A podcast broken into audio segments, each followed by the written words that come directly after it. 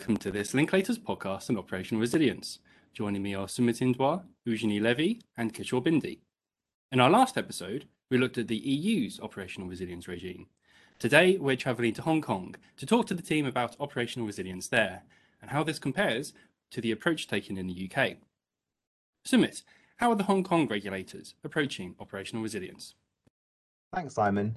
So the topic of operational resilience has been baked into the rules and regulations of the Hong Kong Monetary Authority and the Securities and Futures Commission for some time now. We've often seen it specifically name checked in connection with topics like cybersecurity, business continuity planning, and technology risk management. So, for example, the HKMA has had a specific section of its supervisory policy manual for some time that covers operational risk management. But that's not to say that operational resilience does not also come into various other modules in the SPM and other HKMA guidance. Absolutely. And it is a similar story with the SFC regime.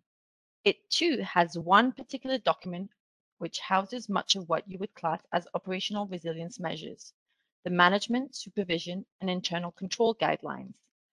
But besides those guidelines, other operational resilience elements can be found spread around in several SFC publications without being specifically drawn together. Until now, that is because the SFC has recently published a circular specifically on operational resilience and remote working. Yes, that's right. The SFC has perhaps viewed COVID 19 as a bit of a stress test for the resilience of firms' operations here in Hong Kong, and one which is actually quite successful, uh, although, of course, there have been some lessons to, to be learned. The SFC has therefore helpfully packaged up all of these learnings into this one new circular. The circular sets out five operational resilience standards which all intermediaries will need to meet. As well as these five standards, the circular sets out what the SFC is calling required implementation measures. And on top of that, there's some more colour from the Commission in the form of their report on operational resilience and remote working arrangements. Their report also sets out some suggested techniques and procedures. Firms can follow these to help ensure they're operationally resilient. This is an approach which firms might recognise from the SFC's existing internal control guidelines.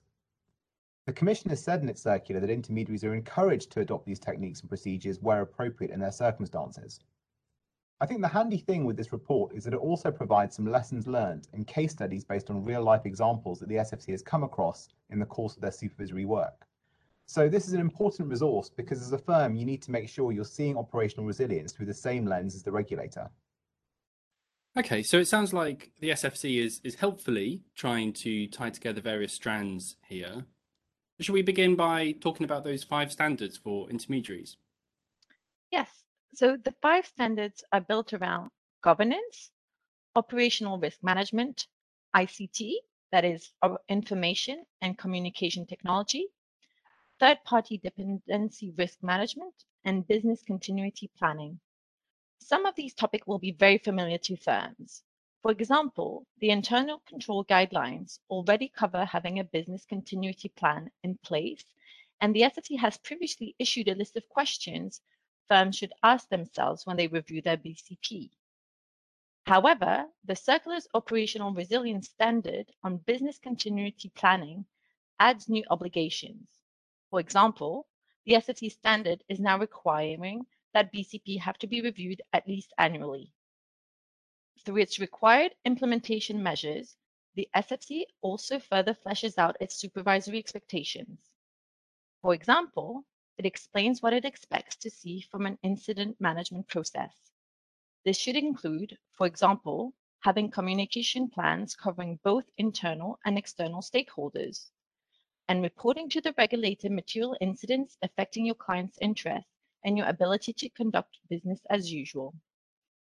Therefore, firms are going to need to go through the circular carefully and review how their current policies and procedures are structured to check that they meet the expected standards and implementation techniques for an operational resilience framework.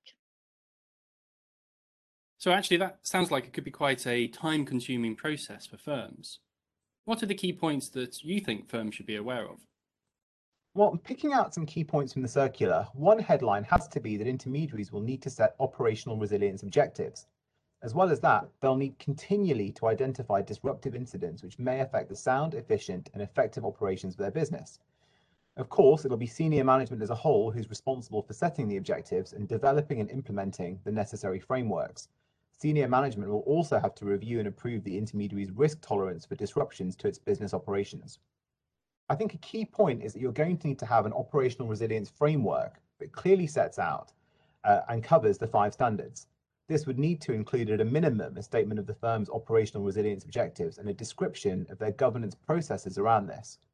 Firms may already have much of this in place, but it'll be a case of clearly documenting and flagging those measures as part of their operational resilience plans. And Kish, let's bring you in because how does this all compare to the UK's operational resilience regime? Yeah, there are definitely hallmarks of the UK regime. For example, on the point Sumit was just making about clearly documenting your operational resilience and the governance framework around that, this is a really important part of the UK's agenda. And I know you've covered that point already in previous podcasts. UK senior management would also be expected to be doing that review and approval of impact tolerance. Sumit also mentioned that you have to identify the potential disruption threats. There's no separate obligation to do this in the UK rules, but you'd still have to do this exercise as part of identifying your important business services. Another headline from the SFC report is the requirement to identify dependencies on key third parties, and this includes intergroup entities. You then need to evaluate the resilience of the third-party service providers and manage the resulting risks in accordance with those operational resilience objectives which you'll have set. The internal control guidelines already give intermediaries some guidance on risk management. There's also the IOSCO principles on outsourcing, which have been endorsed by the SFC and have a dedicated topic on concentration of outsourcing functions. So this will not be something which isn't familiar to intermediaries. However, again, the latest circular and report on operational resilience now give us more specific information on the SFC's expectation. For example, assessments on how the unavailability of key service providers will affect the intermediary's business, and how to go about establishing processes and benchmarks for monitoring a service provider's ability to deliver services during disruptions. So just to highlight this point again, Firms should already have some procedures in place regarding their third-party dependencies, but it will be a case of making sure that their current policies go far enough and weaving them into a clear operational resilience badged framework. There are certainly echoes here of the UK regime.